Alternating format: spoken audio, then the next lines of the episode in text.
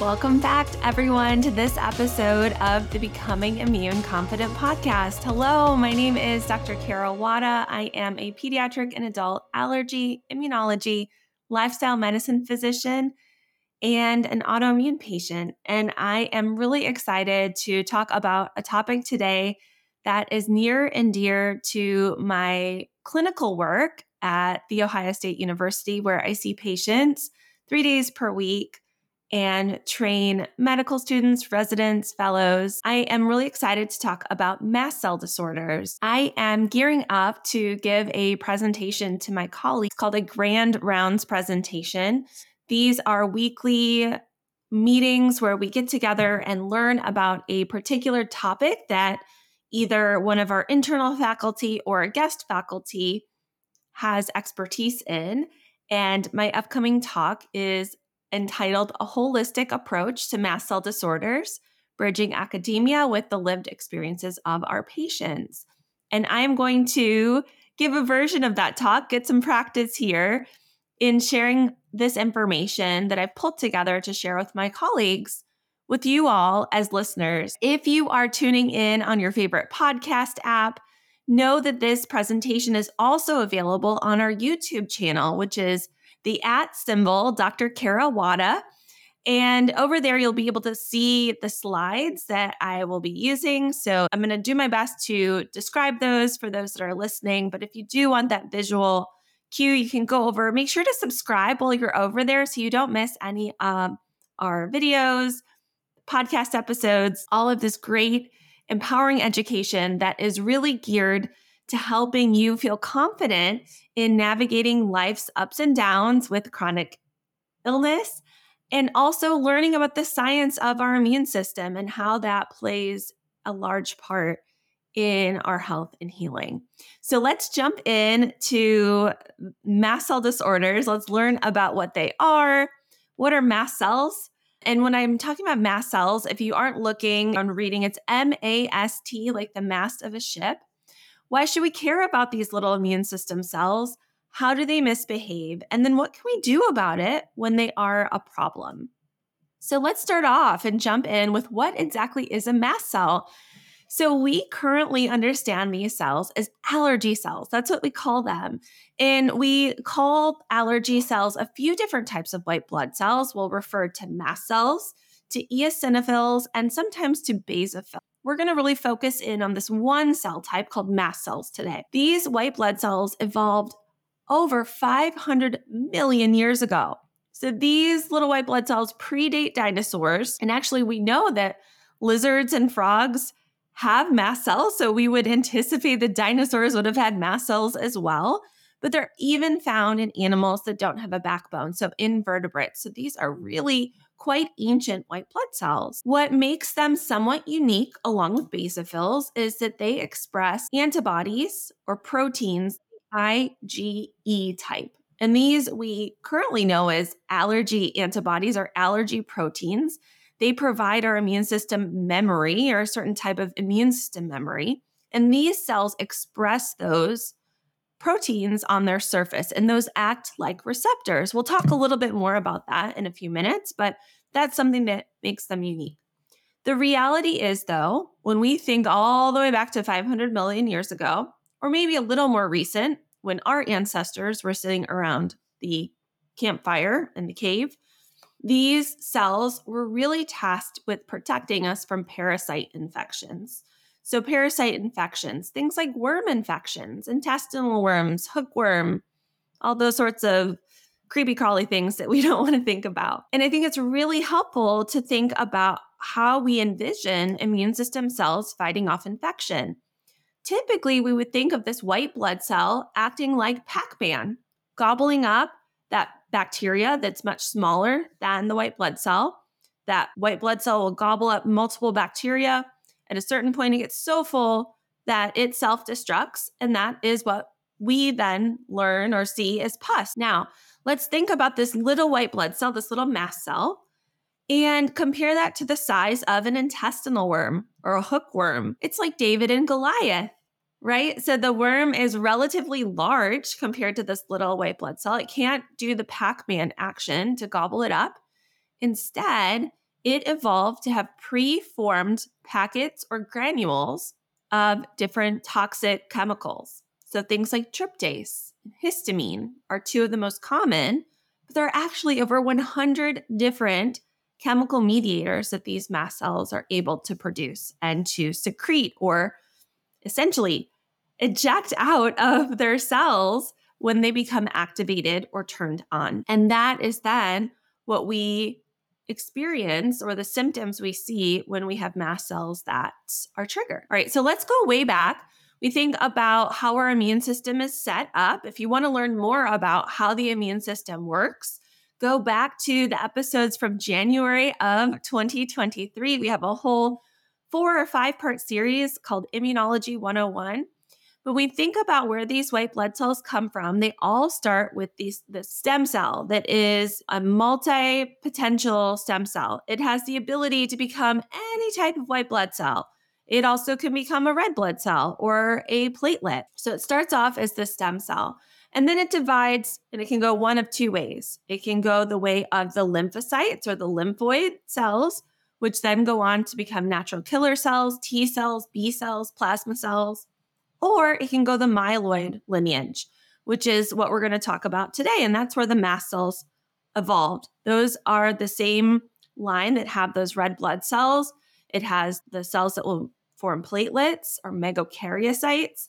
And then we also have basophils, neutrophils, eosinophils, monocytes, macrophages, and dendritic cells. So those are all in their own element of the family tree. When we think about mast cells, and the symptoms that they are able to create when they're activated, when they're activated by allergies, infections, other immune cell chemical mediators called cytokines, medications, toxins, we have a series of symptoms that we now in our brains associate with allergy.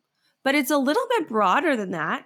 And those symptoms can vary based on the location of where these cells are triggered or activated. When we think about mast cells degranulating or becoming activated in our respiratory tract, not surprising that we're going to think of stuffy, runny noses, itchy noses, feeling short of breath or wheezy, and throat swelling. We think about the skin, we think about hives and angioedema or swelling of the eyes, the lips, the tongue, the fingers and toes, and the genital area but we also can see flushing or even itching sometimes without a rash.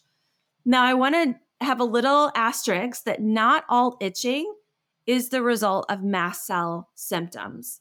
I think of itching in a much more broad context, and I think about it in the same way I think about pain. It's a symptom we can experience. Oftentimes, it can be related to mast cells, but not always. Think about our digestive tract you have abdominal cramping, reflux, nausea, vomiting, diarrhea. Thinking of ways that our body, when these cells were activated, if we had a parasite infection in that area of our body, was trying to purge those things out, get them out, because that was the only way that we were able to really fight them off well. The other more serious symptoms we think about with allergic reactions affect our cardiovascular system. So, low blood pressure, passing out or almost passing out, feeling lightheaded, fast heart rate. These are symptoms that can result in really severe anaphylaxis. Now, if we have too many mast cells or ongoing chronic inflammation, it's not surprising that you would see whole body symptoms like fatigue, generally just feeling malaise or cruddy, weight loss, bone pain if you have too many of these mast cells, especially in the bone marrow and you can see bone weakness like osteopenia and osteoporosis as well. So there are two main flavors of mast cells that we talk about. We have ones that are found in our mucosal surfaces, so our gut, our respiratory tract, GU, or our genital urinary tract. And then we have connective tissue mast cells, which we attribute more or think about more in our skin and kind of in those areas near our blood vessels as well, especially in the skin and other connective tissues. And these mast cells have a variety of differences. If you are watching this on YouTube, then you can see it. We have two complicated looking little cell diagrams here, cute little cartoons. And it reminds me of those picture puzzles that you would see in an old highlights magazine where they have the two pictures that look similar, but you have to circle the things that are different. And so, what are different between the gut or the mucosal mast cells and the skin or the connective tissue mast cells? One thing you'll notice right away is that mucosal mast cells, they make tryptase, and the skin mast cells or connective tissue ones make tryptase and chymase. So they have a little bit different chemical mediators that they are able to secrete when they're activated. Not surprisingly, with different chemical mediators that are being released, you also see a difference in the types of cells that are being triggered downstream. Once these mast cells are activated or triggered, then you see other immune system cells that are brought into the mix, like T cells, eosinophils, dendritic cells, neutrophils. But there are some differences depending on what type of mast cell is activated and what these downstream effects are. Upstream, when we think about how they're activated, I think it's really interesting and important to note that we mentioned that the IgE antibodies, those allergic antibodies, those act as receptors. Those are missing from these diagrams, but those would be other receptors that would be on the cell surface, especially if you are someone who is an allergic person, you make allergic type antibody. But the other types of receptors we see that are shared are toll like receptors, integrins of varying types, and then on the skin mast cells, we also see a really fascinating receptor that is really relatively recently discovered called the MRGPRX2 receptor. Goodness, that's a mouthful. But this is the receptor that we have realized in the last few years is what many medications work through. So there are medications like opioids. So folks who are more sensitive to these medications may have itching, flushing, hives type symptoms when they're exposed to these medications, it'll look and feel all the world to them like an allergic reaction, maybe even an anaphylactic reaction. But when you get to the nitty gritty of how these cells are being triggered, we technically, as an allergist immunologist, would term this an anaphylactoid reaction. So it's anaphylaxis, really referring to when mast cells are triggered specifically by an IgE type mechanism, usually. So it's splitting hairs, but just helpful to know that there are some different ways that these cells can get turned on. Not all mast cell activation is related directly to allergy. So that's why it's actually quite common for me to see folks with mast cell related symptoms, and they may have totally normal allergy testing. So that's not abnormal or odd for me although it may seem that way if you know didn't know that. So why should we care about this? The reality is we're continuing to evolve as humans. And we have had a lot of environmental pressures and changes to see changes in how our genes and the proteins our genes are encoded for are expressed. So if we think about the changes, even you can think back to how we evolved to live in small tribes. We are hunter gatherer societies, maybe doing a little bit of farming early on. And now we live in these comfy, cozy environments surrounded by our couches and carpets and warm beverages and artificial heating. And we don't have parasite infections. And goodness, I love my creature comforts. But we can really see that there's a huge contrast in how we live now compared to even how we were living 200 years ago. And really, we have seen this huge increase in allergies and autoimmune diseases too over the last several hundred years. So, in the US alone, over a quarter of adults are affected by an allergic disease where mast cells would be implicated, and around 20% of children. And we also have seen that these diseases have changed over time as well. So, going back to the mid 1800s, you really see this big increase in folks dealing with hay fever or seasonal allergies like runny noses, itchy, watery eyes. Into the 1900s, more of the airway affected with asthma. And then into the late 1900s, the 2000s, where you're seeing a lot more food allergy, eosinophilic esophagitis.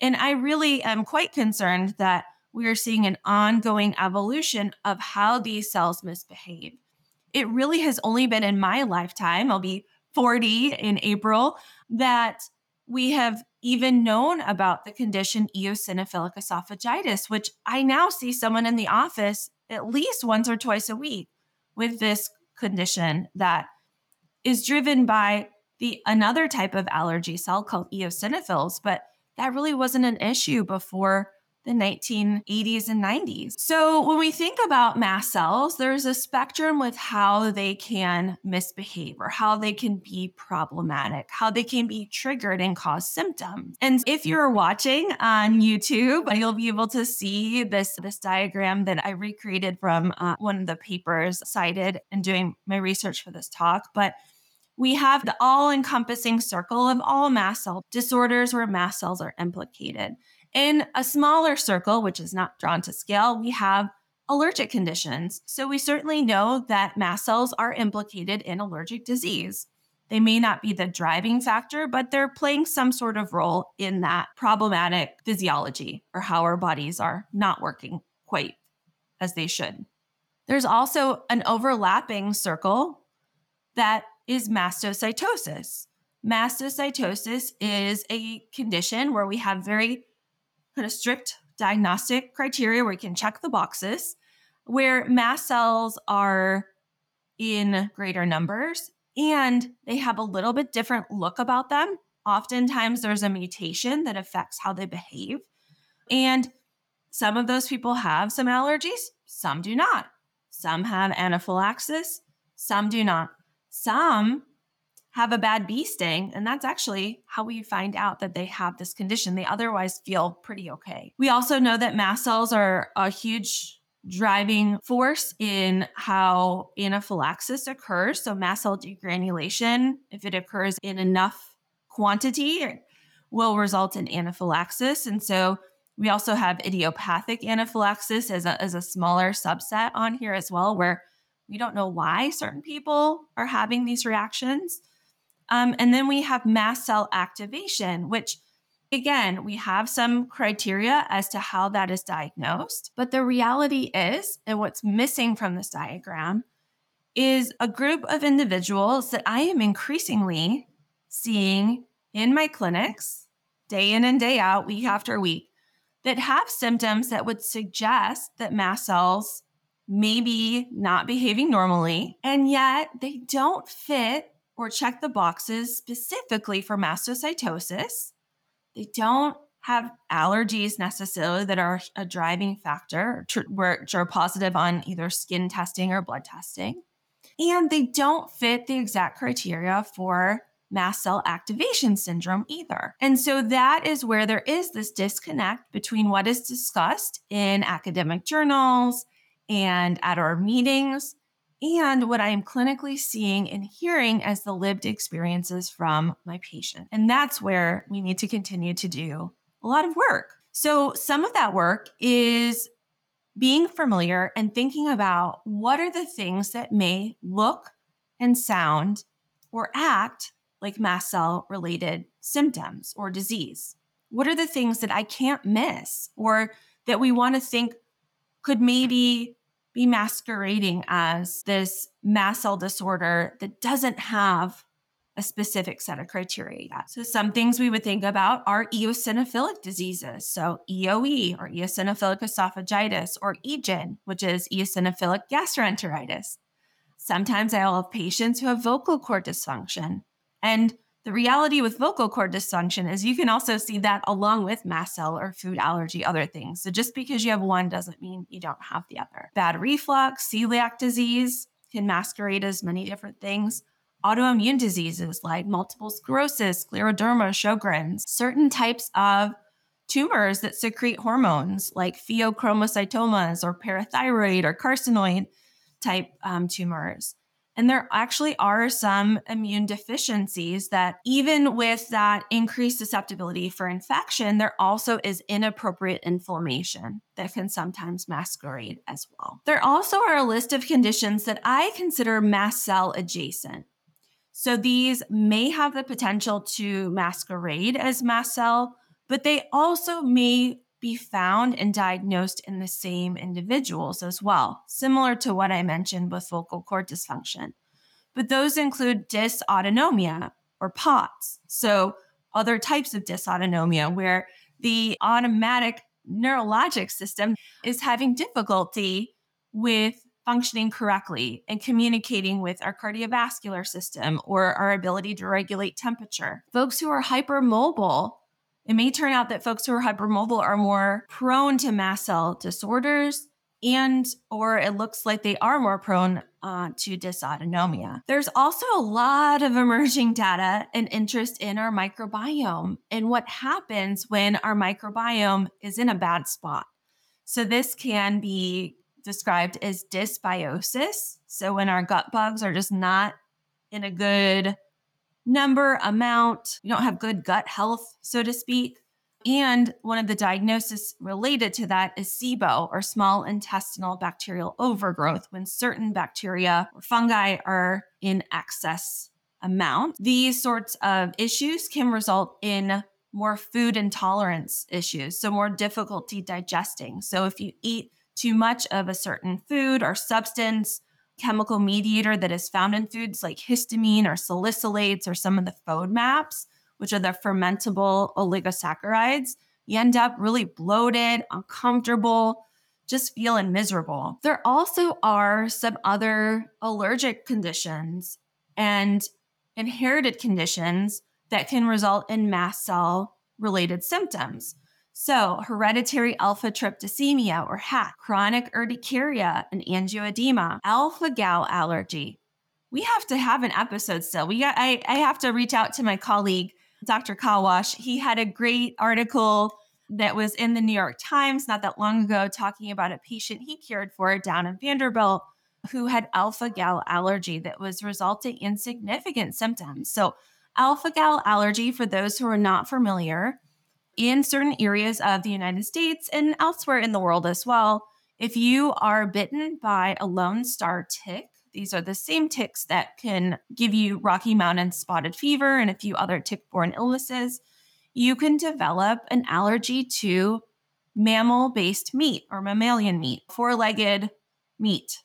So that would be beef, venison, pork, goat, lamb, bison, any of those red meats or meats that would come from four legged friends. And what's different about this as a food allergy is you're not having symptoms within minutes of eating the food, but typically hours after that food is digested and then essentially becomes what we're allergic to during that digestion process. There also are conditions that are thought to be related to mast cell exuberance, like interstitial cystitis, where you have difficulty with bladder issues. It may seem like you're having a lot of bladder infections when the reality is it's not an infection, but just inappropriate inflammation, autoimmune diseases, and then multiple chemical sensitivity, which is still a diagnosis that we really don't uh, fully understand, but can look and sound or come along with sometimes mast cell adjacent. So, what do we do if someone comes to see me in the office? What are we talking about? What are we doing to try to figure out what the diagnosis may be? Because the reality is having some way to characterize or understand what's going on with your body really helps us, one, feel validated in our experience, but also gives us a path forward. Okay, what are we going to try? What are we going to do? It helps delineate that. It also helps us just feel like we're part of a community of other folks who are dealing with similar things too. So, the most important thing we can do is sit down and take a comprehensive history and do a physical exam. The reality is, this takes time, especially if you maybe have seen lots of other doctors before, you've had symptoms going on for a long time. Oftentimes, I would say 99% of the time, I am talking with folks who have had experiences within the healthcare system that have not been ideal, far from it, in fact. And it takes time to sit down and to feel comfortable and to build that trust with me, especially if we're just meeting.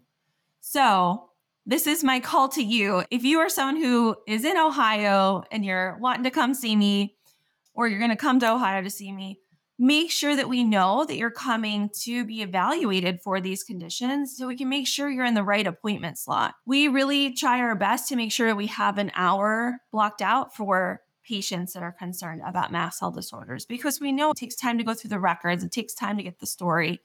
And it's not something that can really be rushed. All right, so what else are we looking for? On physical exam, we're looking for are there any signs or symptoms of rashes or cutaneous manifestations or skin manifestations of mastocytosis? There's a particular type of mastocytosis that will have certain skin rash and skin findings. We're also look, have you had any blood work? Have you had a tryptase checked? And if not, usually we're thinking about checking that. Tryptase is one of those substances our mast cells create. It is one of the diagnostic criteria for mass systemic mastocytosis and will be elevated in those individuals. It's also helpful, and this can be a little challenging at times, if you are someone who's having significant symptoms that are episodic, so maybe more anaphylaxis like symptoms from time to time, to check tryptase level within four hours of that event. Now, sometimes it can be hard to get the emergency department on board with drawing that level. Something we're working on from the inside to try to help streamline that. But looking for an elevation from baseline can also be helpful. So that's something else we're thinking about, talking about, thinking how we might be able to capture that. Other things we may think about, depending on the situation, we may be thinking about allergy testing. We may be thinking about testing for particular mutation called a KIT mutation, which would occur in mastocytosis. And then we also may think about checking a 24 hour urine collection. Not the most pleasant, but it's also not the worst. You have to pee into a container, collect all your urine for 24 hours. It has to be kept refrigerated. And then that is sent to be evaluated for some other mediators that mast cells release that are not able to be captured in the blood. And again, sometimes we'll do this at a baseline, Sometimes we'll also do this when the symptoms are flared up. These are lab and blood evaluations that help us determine what category condition may fall under. We also are going to be thinking about do we need to test for some of those things that can be the mimickers or go along with mast cell related disorders as well. So, really having to think about your story, your exam, and making a case by case personalized approach using these frameworks as our guide. So, what's left? Say your labs are normal, your urine studies are normal, but your symptoms aren't normal. And maybe you improve when we try some therapies that are directed towards mast cells. That's the group of individuals that we really need to understand better and to have a better framework for knowing how best to help them. That's what I'm particularly interested in. So, what can we do about it? If you have mast cells that are misbehaving, if you have mastocytosis, mast cell activation that meets criteria, or maybe you fall into this other category as well, there really are four ways I think about how we can approach this. One, first and foremost, we need to have trauma informed, compassionate care talk a little bit more about that in a minute. We need to think about symptom relief. What are some ways that we can use lifestyle and trigger avoidance to help improve symptoms as well?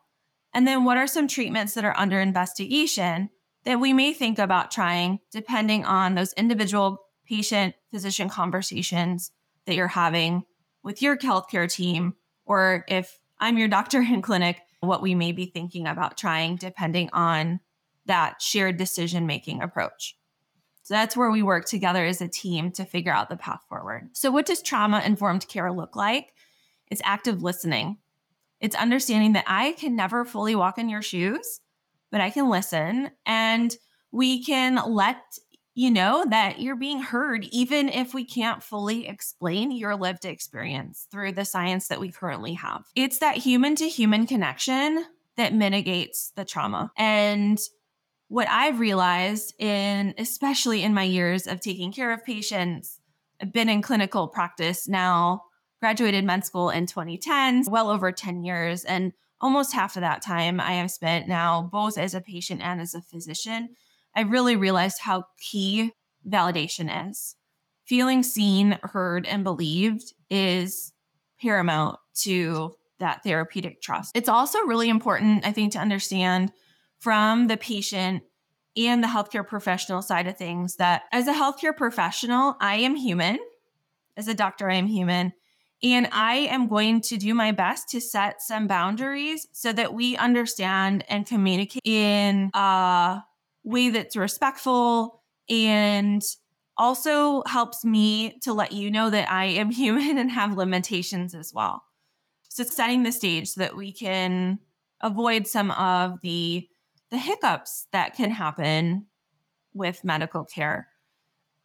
We do our best to let patients know the length of our appointment. I will do my best if we need to try to block additional time and within the capacity that we have if we think that's necessary. Try to let people know what are the ground rules for communication between visit. And we talk about if we're doing lab testing, how we're going to follow up on that after you leave the office, what that's going to look like. And that kind of depends on the situation. It's also rethinking. So Adam Grant, he is a psychologist. He is a professor at University of Pennsylvania. He is a New York Times bestselling author. I love his advice. It's staying humble, maintaining a healthy dose of skepticism, and approaching the world with curiosity. Really, the reality is, despite knowing now more than we ever have about the human body, about physiology, our work isn't done we still continue to learn and we still continue to evolve. And the thing that I share with my colleagues, and I'm excited to share when I talk with them, that remind them it's okay for us not to have all the answers. I think that's hard for folks that are generally helpers. We want to solve problems. We want to help people feel better. And when we don't have the answer, we feel pretty crappy and out of sorts. And sometimes we don't always respond in the best way or the most productive way when we're in those circumstances. So, what can myself and my colleagues, what can we do when we don't have the answers? We can try to connect you with a colleague who may have better answers. We can connect you with good other online resources we may know about.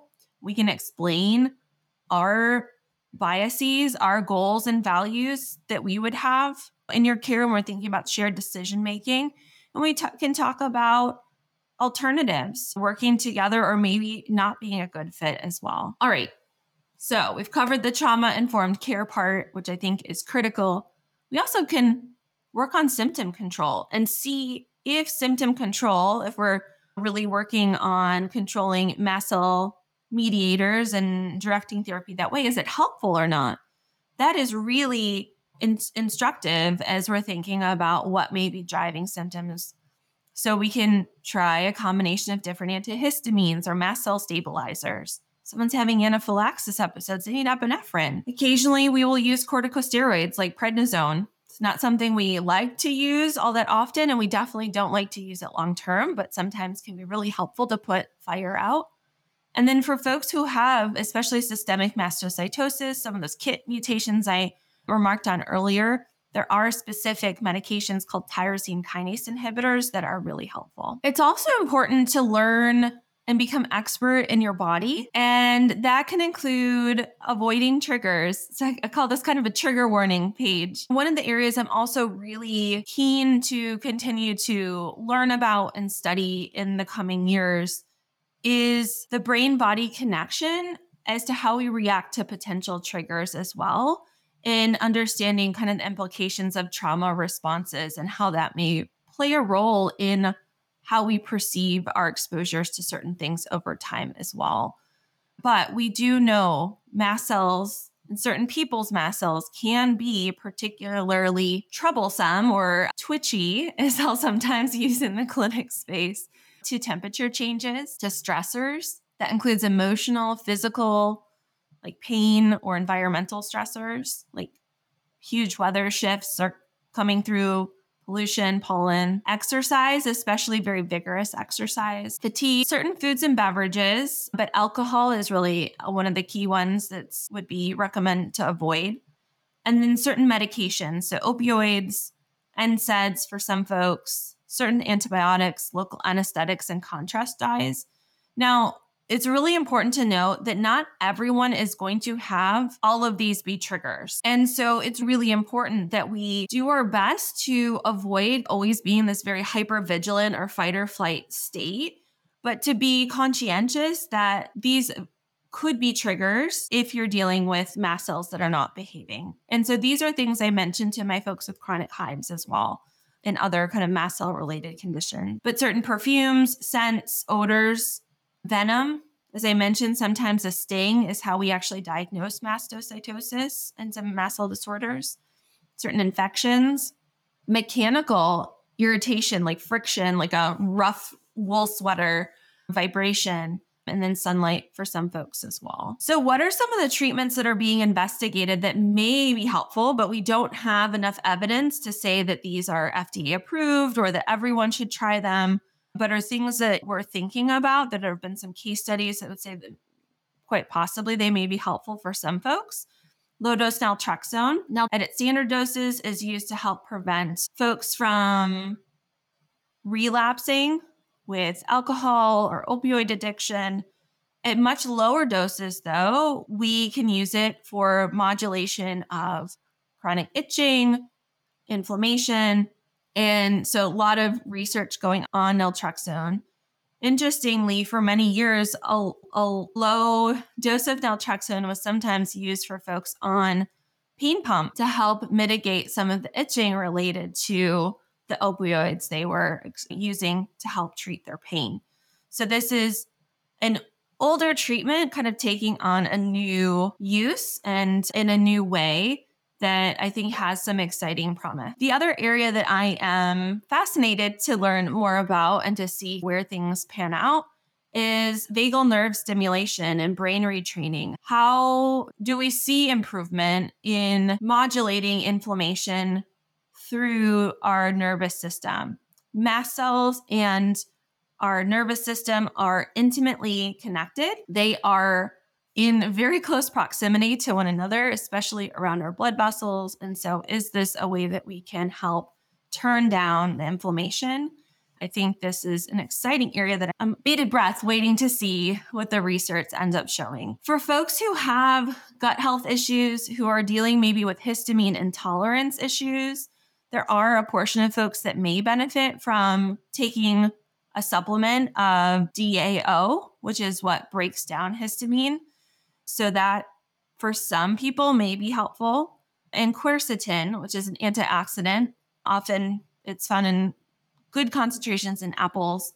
That may also be helpful for some individuals as well. I think really the lingering questions that we're left with and really have room for growth, these are growth edges what is this? Is there truly a chronic form of mast cell activation? What are some criteria that encompass these people in this group of individuals? How can we best treat them? Are there other blood tests or urine tests that would be more helpful in capturing mast cell activity and misbehaving mast cells, knowing that there are some blind spots or some spots we very well are missing when we're looking just at tryptase and the urine studies that are available. How helpful or is it helpful to use omalizumab or Xolair?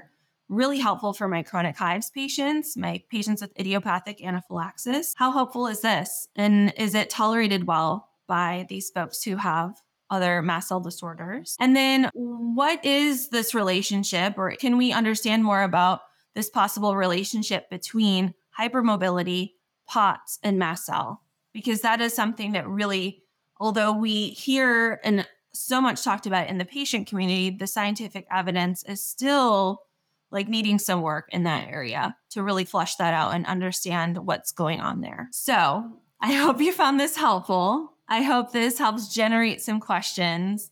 Again, reminder as we say at the beginning of every episode, this is for educational purposes only, not engaging in patient physician relationship through podcast or through YouTube, but really want to stimulate conversation, get the word out about these conditions that we were not taught in med school, still not really being taught much about in med school, and really providing that education, that empowerment, and a path forward. If you found this helpful, I would love, love, love to hear your feedback leave a five star review on Apple Podcast.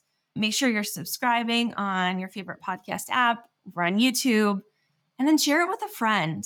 Share it with your communities. Let's get the word out. Let's talk about this in a way that is honoring the data we have, really being pushing ourselves to be okay and sitting in the uncertainty of what we don't quite yet understand, but knowing and being confident in ourselves that we can handle whatever life's going to throw at us. And really, that is the essence of becoming immune confident. If you would like to come see me in Columbus, Ohio at Ohio State, we will have the link where you can find information to get scheduled. I also work with uh, a group in coaching in the Becoming Immune Confident community, which is community, it's coaching, it's a course, it's like everything that I wish I had as I was embarking on my journey as a patient.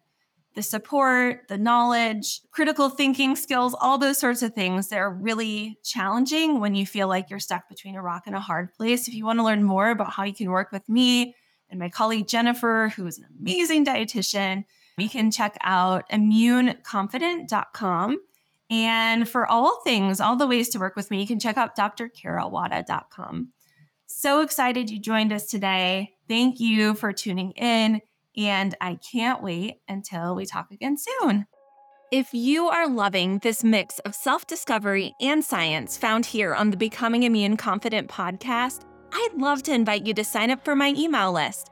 Hop over to drkarawada.com and hit subscribe to ensure you don't miss out on any insights into new immune system science or how we can harness healing through our daily habits.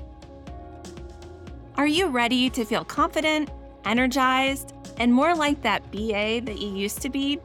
Here's how we can work together. Jennifer, an autoimmune dietitian, and I, board certified immunologist, have put together the one and only Becoming Immune Confident comprehensive course, coaching, and community membership.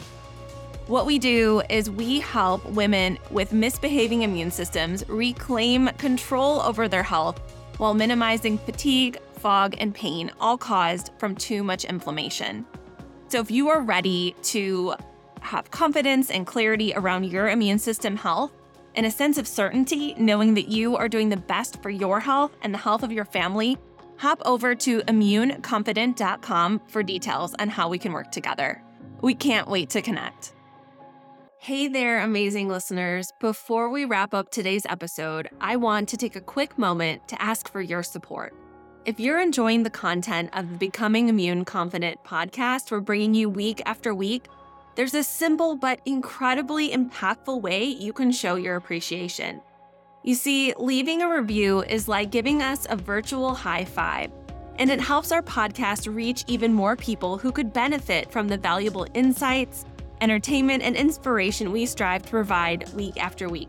So if you're finding value in what you hear, here's what you can do.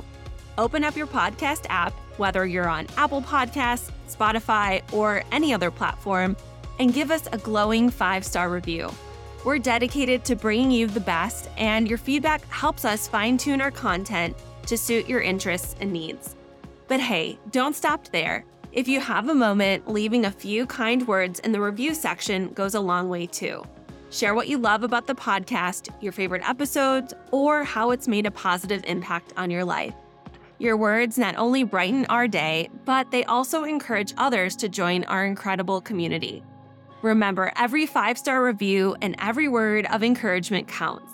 It's like fuel to keep us creating, innovating, and striving to make your listening experience even better. So, if you're up for it, show us some love by leaving us that virtual high five in the form of a five star review today. And a huge shout out to all of you who have already taken the time to do so. You rock. Thank you for being a part of our podcast journey, and we can't wait to keep bringing you more amazing episodes in the future. Until next time, keep shining and keep listening and keep on building that confidence in yourself and your immune system health. Take care.